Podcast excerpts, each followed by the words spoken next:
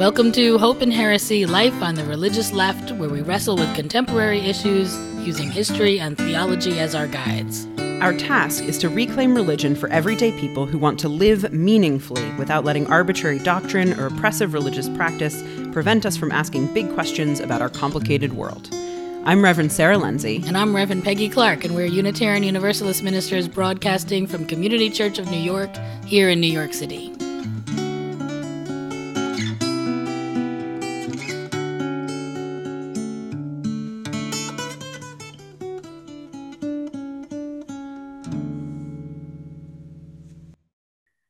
Sarah. Hi, Peggy. It's good to see you. You too. So it's just about Passover. Yeah, by the time we air, it will be Passover. Yeah. Great. And you and I, I think, both celebrated Passover as kids, didn't we? Yep. We're having our Seder on Saturday night. Oh, you are? Just your family or people coming? Nah, just our family. Quarantine. Quarantine Yeah. Seder. Yeah. Yeah, because you live with your parents, so you can. Yeah, so it's more full. Yeah. Yeah. Yeah, we got nothing. We may do some kind of online thing. We were invited to a friend's Seder. Okay. As a kid, I've always really loved Passover. I love, love, love the story of Passover. I love that we would sit around a table and spend hours. I mean, as a kid, the hours was a problem, but we would spend hours telling the story, which for me means this story like just lives in me. I know the story really well. I don't know if you're if you liked it when you were a kid. Oh, it was definitely like Thanksgiving and Passover were my favorite holidays as a child for sure. Yep. I like there were so many people and it did go on forever. And the real the the call on Passover, right, is to use your sort of imagination and narrative to be present at a story that you weren't present for, right? Um, and that for me, even as a child, was a really powerful, um, sort of a powerful tool of of imagination and history and memory and narrative. So I'm all about it. Yeah, I mean, it's like, how do we, you know, four thousand years later, reenact this this story, which is still alive, still relevant. Yeah. So today, you and I were talking about maybe just telling the story and spending a lot of time unpacking it, just or just stretching it out so that people could maybe see it with fresh eyes, even if you tell the story every year as part of the Seder. I don't know about you, but we always use the same Haggadah. so it's the same story told in the same way over and over, the same way we do in church, right? It's the same one over and over. But to, to retell it kind of in our own words and to look at it maybe with fresh eyes. Yeah. Yeah. So the story starts, right, with um, the Jews being enslaved in Egypt. Right. And you were you were sort of mentioning how it begins with this sort of initial forgetting of the relationship between the Egyptians and the Israelites that results in this enslavement by this sort of Pharaoh who didn't know about about their long-standing relationship. Well, and and then, it, start, it starts even with like Pharaoh not only knowing, he forgets. He forgets about Joseph. He forgets about everything that had happened and how Joseph had saved them from the famine. But then he also sees that this group of people that they're getting bigger and more powerful. So he's he's worried. He, he doesn't know who they were and he doesn't like who they are.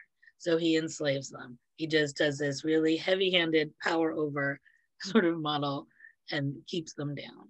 but then he takes it one step further, right? And he's like, and there shouldn't be any baby boys born because I don't want them becoming even more numerous and powerful, right? And that's how we get the story of Moses, right? Being being saved from that infanticide that was mandated, right? You want to tell us that story?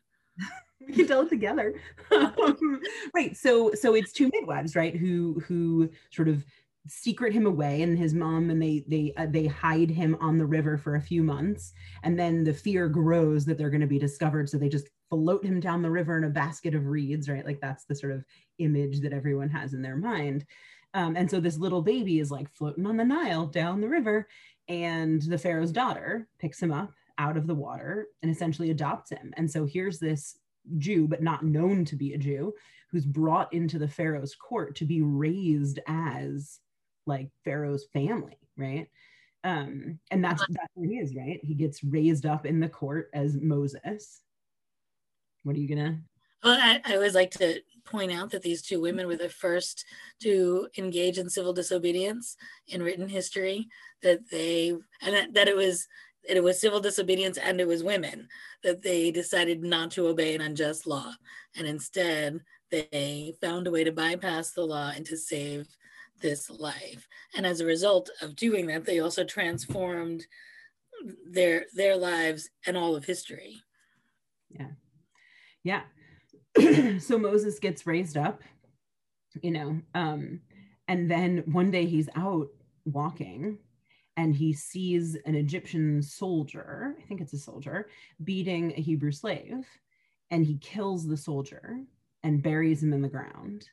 Um, and then it's there's this other little interlude where he's he's talking to a couple of folks who are like, "Oh, are you going to kill us like you did that other guy?" And then he realizes that folks know what he's done and he better get out of town before he gets in trouble, right? And so then he flees um, to Midian, uh, do you want to pick up the story now? Um, well, he flees and he finds a group, and I'm gonna forget. Uh, Jer- oh, come on! It's at the tip of my tongue. It's not Jericho. What was his name? the names get right, the name. so um, just as like a little side note can i just say so in the haggadah right there's like a million names that are extremely complicated and my grandpa who used to run our seder would always make my dad the like Catholic Italian kid from say all the, the portions that had all the insane names. Um, but this is an insane name. I'm I'm just I'm just spacing on it. Yeah. Yep, okay. I can try to look anyway. so the high he meets the high priest the high priest takes him in he then joins this tribe joins this family he is given a wife and becomes part of the family right and he just lives in some way he's living in exile from the life that he knew as an egyptian but in another way he's um, coming back to his roots these are his people and he has found his home yeah. Okay. So it's Zippor- Zipporah, right? As his wife.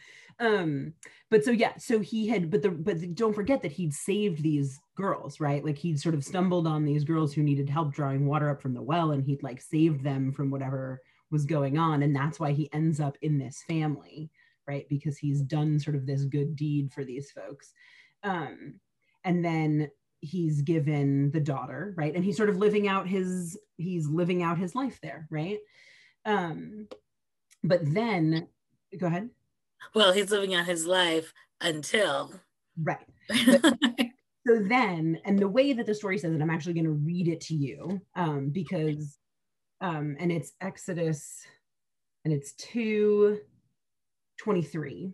So it says, Now it happened in the process of time that the king of Egypt died. Then the children of Israel groaned because of the bondage, and they cried out, and their cry came up to God because of the bondage. So God heard their groaning, and God remembered his covenant with Abraham, with Isaac, and with Jacob. And God looked upon the children of Israel, and God acknowledged them. Right. So there's this moment where it's sort of outside of Moses' story in a way. It, there's this moment of God hears the Jewish people, right? He uh, hears their groans in slavery. And that's a really important part of this story. So, the story of Exodus and the reason that it, it matters, or the way that we've seen it become relevant over and over and over again in history, is that oppressed people hold on to this story as a sign of enormous hope. Like the story of Exodus is foundational for Judaism, making it foundational for Christianity. It's also critical in Islam. It's it's an world defining story and a key piece of it is what you just read is this idea that when the oppressed call out and say we cannot do this god hears them that that the prayers that the lament that the pain of those who are oppressed is not unseen and knowing that has inspired, you know, I'm sure more people in more communities than we could possibly count over millennia. Yeah. yeah i mean and we can we can come back to that too sort of um when we ask ourselves that question of like why do we still tell this story right um but that's exactly it that that sort of moment of god this is the prime example of the divine liberator right today's subject um the prime example of god does not turn a deaf ear to the cries of the suffering right? In spite of what it might look like from moment to moment right? This is sort of the source of all all hope. Um so yeah so god has this like oh i'm hearing my people again right? Like oh i've heard my people again. I'm i'm remembering that i belong to them and they belong to me.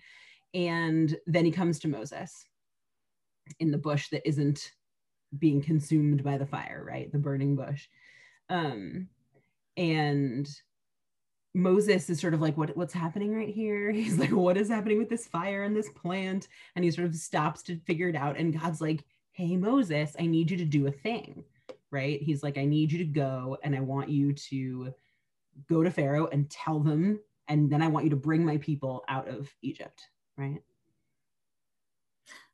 Well, and he also has that really great line when he says, Who are you? And the response is, I am who I am or I am who is. Right? I, I, I am being itself. Yeah. Yeah.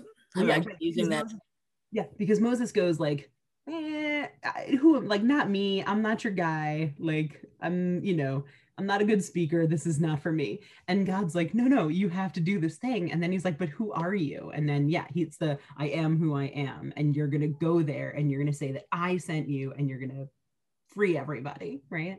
Well, uh, and the whole, you know, I'm, I'm, you don't mean me because I'm not a good speaker is because he has a stutter, which I think really matters right now because there's so much projection onto Joe Biden about like, well, he's senile because he can't catch words, right? And that is actually what it looks like when someone has been trained around in a stutter that they start to learn how to find a word, a different word, but it takes a minute to figure out how to say what you want to say in a way that you can say it.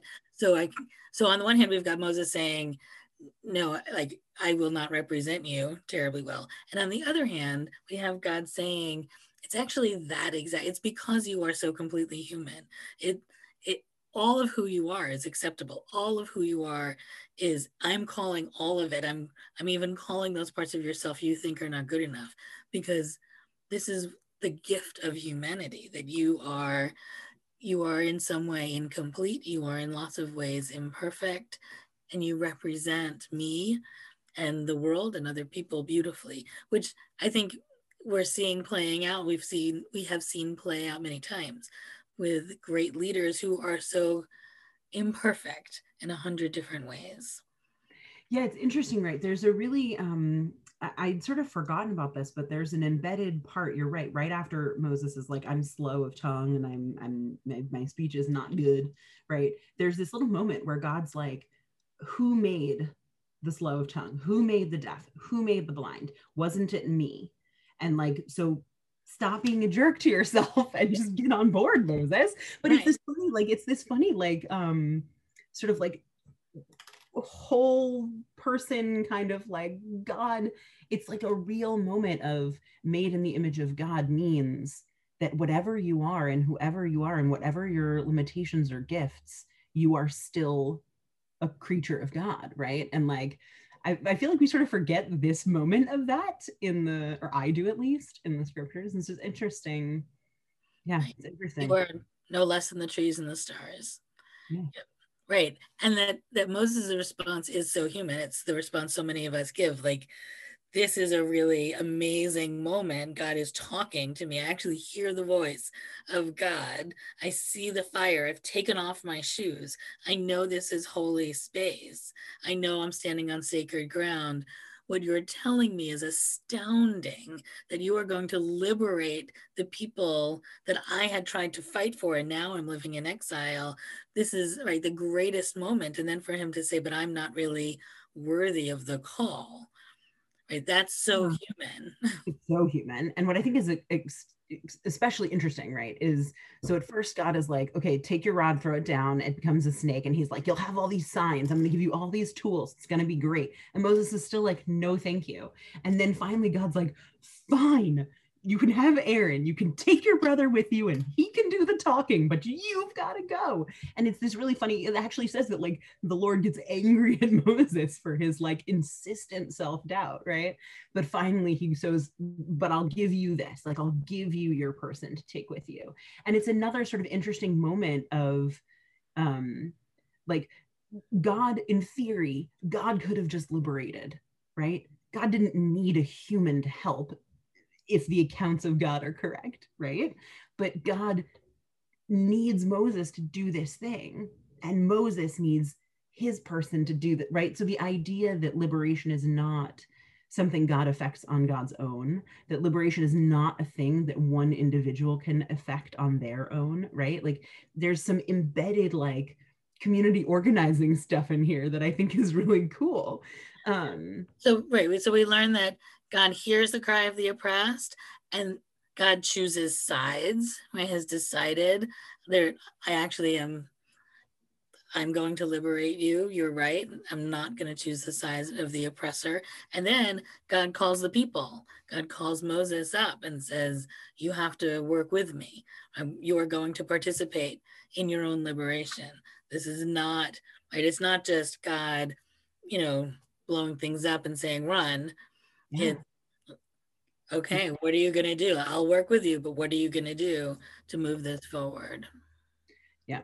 So off Moses and Aaron go, right? Like they're um and and Moses is sort of like said, Aaron, here's the stuff you need to say. Like get ready, right? And off they go.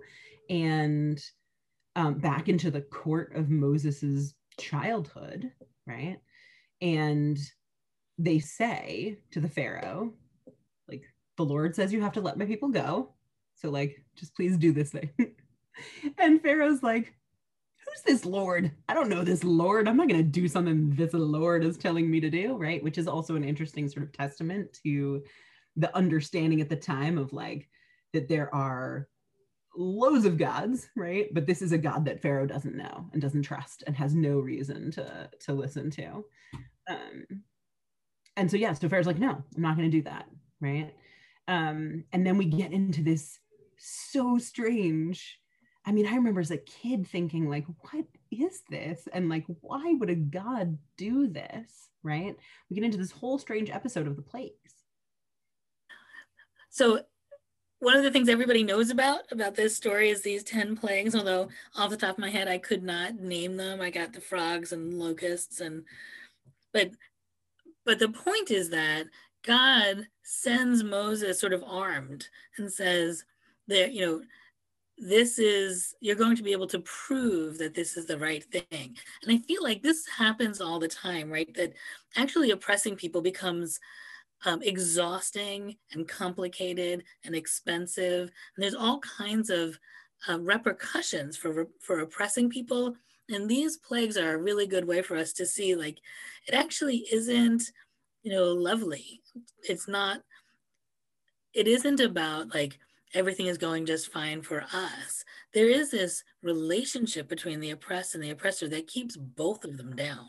And these plagues are a way of saying it's only getting worse. It's only getting worse. At some point, you're going to have to let these people go until we get to the last one, which is the killing of the firstborn son, which is horrific, right? I mean, it's a massacre. It couldn't be any bloodier, but it's such a vivid and violent demonstration of how bad this is for everyone. And of course, Passover is the way of saying, you know, not this house, right? These, I, I am one of the oppressed. I am one of the chosen. And that's where we get this. I am one of the chosen. So you're going to pass over my house and kill the kid next door. The thing is, killing any child at any time is never, you know, it is always a violent act. So it's such a gruesome way for God to say, I've made a choice. And at the same time, there's also a way in which we see the hold that the oppressor has. Like, I will not let them go until keeping these people oppressed is so violent, is so vicious, and so bloody. I have no other choice And frankly, this is the economic system I think we're we're currently in now, right? That it isn't really benefiting. I, there's some benefit to a few people, but that ultimately the system itself breeds violence. Yeah, then sort of when you when the cost is too high and to for whom the cost is too high, right? So the other point here is that we get the story from pharaohs sort of we hear about Pharaoh. We don't hear about the regular old Egyptians living in poverty or living well or whatever. Um, and so the the breaking point is probably different. For you can imagine that after like one plague, the poor Egyptians were like, "Dude, just let them go. We do not need this noise, right?" But it takes until Pharaoh's own first son is dead before it's enough for pharaoh to break and be like okay just go just go beyond and and we're done right but so that we see now too right i mean we see like the when we look at like the 1% or the billionaire who right has there's much more cushion for them. They can handle much more. Whereas average people are like this system is breaking. The planet is dying. I don't have enough to pay the rent. I'm you know so the lower you are on the scale the faster you get hit by all those plagues, which I think is what 2020 was all about.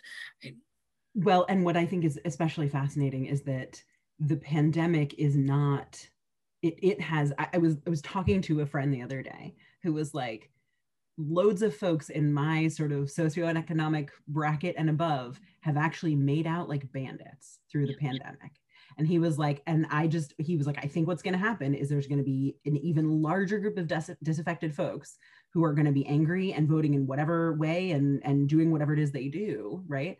But his point was that for him and folks like him the pandemic is not your 10th plague. It is it has not had the impact that some of us might have a year ago hoped it would have and so the system as sort of run by the wealthy elite whoever who are not that impacted admittedly could be personally impacted in terms of grief, in terms of loss, but who are not as materially impacted. That's what we're talking about. I want to be really clear, right? Like people are suffering grief, that's real. But in terms of material impact that might actually shift the economic systems and the sort of commercial way that we operate, the capitalism that we live with, I don't think the pandemic is going to have done anything really, because those folks at the top of that capitalist heap are not feeling it the way the rest. If anything, if anything, they're getting more money. Exactly. Right. I mean, the people at the top are, are gaining more and more as the people on the bottom are losing, right? And people in the middle, right, depending sort of on where you were, if you kept your job, then your income has stayed the same while your expenses have probably gone down. I mean, yeah, the, the divide is only getting clearer. You're right. This was not the 10th plague. This was mm-hmm. like five. Yep. Yeah, so, so the average Egyptian is like, we can't take anymore or we're going to starve if we and yet pharaoh's like i'm doing just fine good i'm all right y'all what what's interesting right is in the story um the idea that that Pharaoh sort of digs in right? That's i think that's another really human element of this story right? Is our sort of our human impulse to sort of be like no everything's fine. Or like the way that we're doing things is right and i'm not going to listen to you who's saying it's wrong right? Like we have this real sort of like um, we get entrenched and it's hard to undo um, even in the face of like clear signs right? Like getting about climate change like clear signs but somehow we we harden ourselves we get stuck in in ways that is um, it's really really hard to undo there's so much humanness in this story right for a story that's about divine as liberator it's really an incredibly human story um so that 10th plague comes though, right? And and the firstborn are dead, and Pharaoh's firstborn is dead, sons. And so then he's like, all right, just just get out, just go. I am done with you, go. And off they go, right? And the sort of the last bit of this story is that then Pharaoh changes his mind and he's like, actually, never mind, come back. I need all your labor, right? And he's like, we're coming after you. Um, and then it's the whole sort of the very famous you can all sort of imagine it in your minds um, parting of the of the sea right and that's sort of that last moment where where god does the thing that helps the jews escape separates the waters and they walk through these walls of water and then as the egyptians come in the water rushes in and consumes them Um, and that kind of ends this episode of liberation, right? Such a clear choice, right? Yeah. those who were the enslaved, you get to the other side. Those who are enslaving them, you're all dead. Yeah.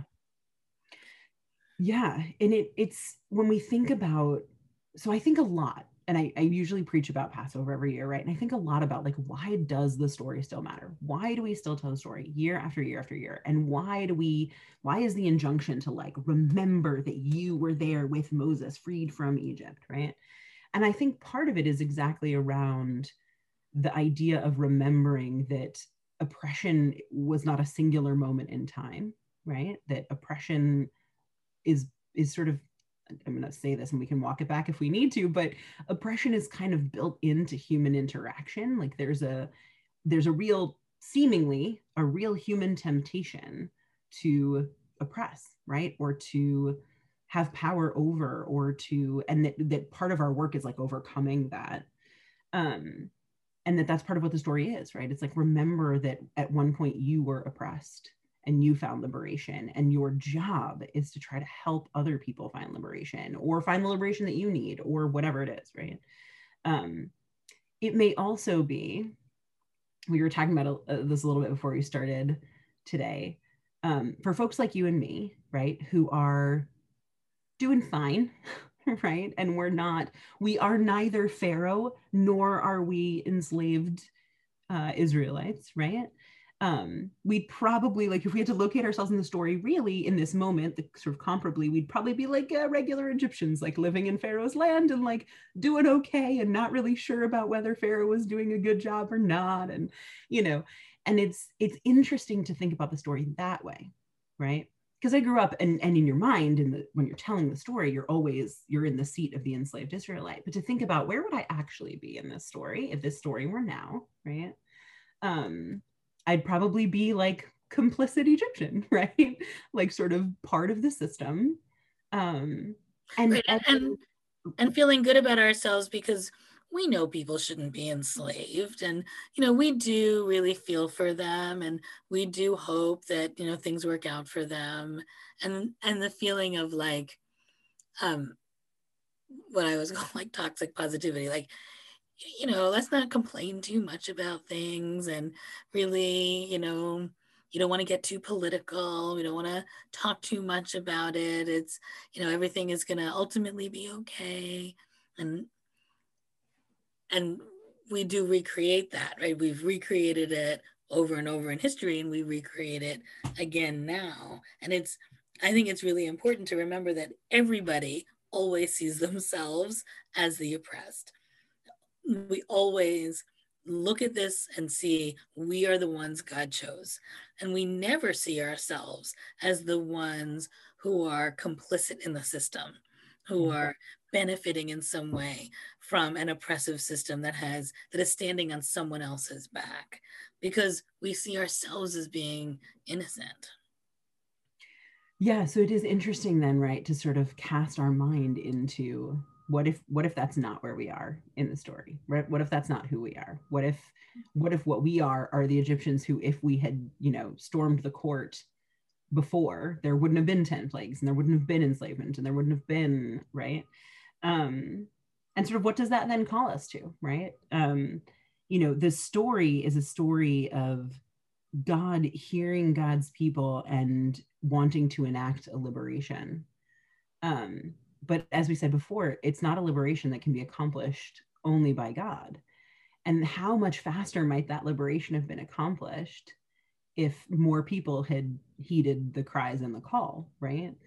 Um, and sort of what does that what does that mean we are responsible for now in our lives right how do we not be complicit egyptians you know just sort of scraping by trying to make it in a broken system.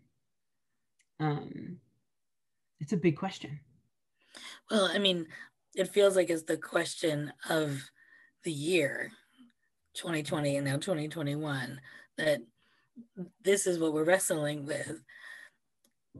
There is a sense of um, because of the pandemic of people having enough time to sit and think and recognize what the system is.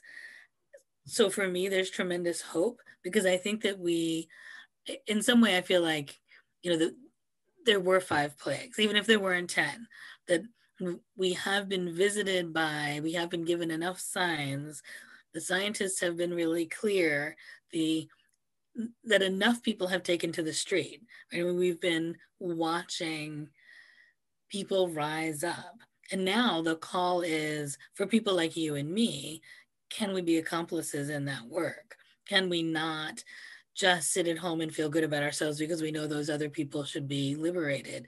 But can we actually take ourselves out to the street? Can we hear God's call? If God has chosen the side of the oppressed and God has called us to be participants in our own liberation, can we get out there and do something? Or are we waiting for somebody else? Are we waiting for Moses to show up and make everything okay? And honestly, if he does, will we even follow him? I wonder a lot about what mm-hmm. happened when Moses is like, now is our time, let's go. How many people were like, oh, we can just go in the morning? And, you know, because I think that's, there's a very human response to major change that it feels just frightening. I can imagine people I know saying, we don't know what's next. We're going to just stay here.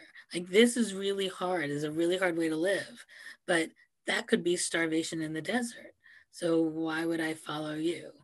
I mean, I think that we are challenged over and over again to to hear ourselves, to hear the cry of the oppressed, to take action, to for for our collective liberation and to not just sit at home and wait for everything to just magically be okay. That is not the story. And even after they get over, and we're not going to talk about what happens in the desert, but even after they get over and the Egyptians are no longer following, now the challenges do start. How do you create a nation? How do you create a people? How do you define yourselves? How do you survive in a desert where you are largely alone? I think there's a, there's a really interesting um, issue here, I think, around the human capacity to move past um, what what amounts on some level to survival and materiality, right? So you can imagine those folks being like, it's time, but I'm not ready. I don't like I got my stuff over here. How do I pack up? Like I don't, there's a real and the and the regular Egyptian sort of being like, you know, we're comfortable. It's okay. We're getting by. At least we're not as bad off as those folks over there. There's like a real, um, the the nebulousness of liberation on some level. If you are just comfortable enough, right? Which is, I think, what most folks sort of um, wrestle with is like if you're just if like you're, you're making it right you're like just making it then the need the impulse right is um is to sort of stay in the place where you're okay, even if on the other side, even if through some sort of like liberation and transformation, everything could be so much better. There's this inertia, but it's an inertia that's tied to the human sort of like base human as creature animal that needs to eat and live and and you know what I mean? Like there's a sort of a a fundamental so so thinking about what is it that pushes us out of comfort or makes us willing to risk discomfort or risk like actual danger to ourselves, right? What is the thing that pushes us there? And it's kind of the question about what's enough to push Pharaoh flipped on its head, right? What's enough to push the oppressor into change? What's enough to push the oppressed into revolution? What's enough to push the middle ground folks into not apathy, right? Um, well, and it moves into like next week, we're talking about transformation, we're talking about Easter, and it feels like this is the religious story over and over and over again, right? You think that you're okay, and something dramatic happens. Are you going to respond, or do you go hide in the upper room, or do you take out, go out to the street and bring transformation to the people? Yeah. Yeah, and and we'll sort of um, be thinking about this perpetual strain of religious narrative transformation redemption liberation all of these things. This has been a, a good it's good talking to you about all this. It's different for us right to unpack a story in this kind of detail but mm-hmm. it's such a, a foundational story. It feels like this was a good way for us to spend our time together. Yeah. It was good to talk to you. You too. See you next week bye. Bye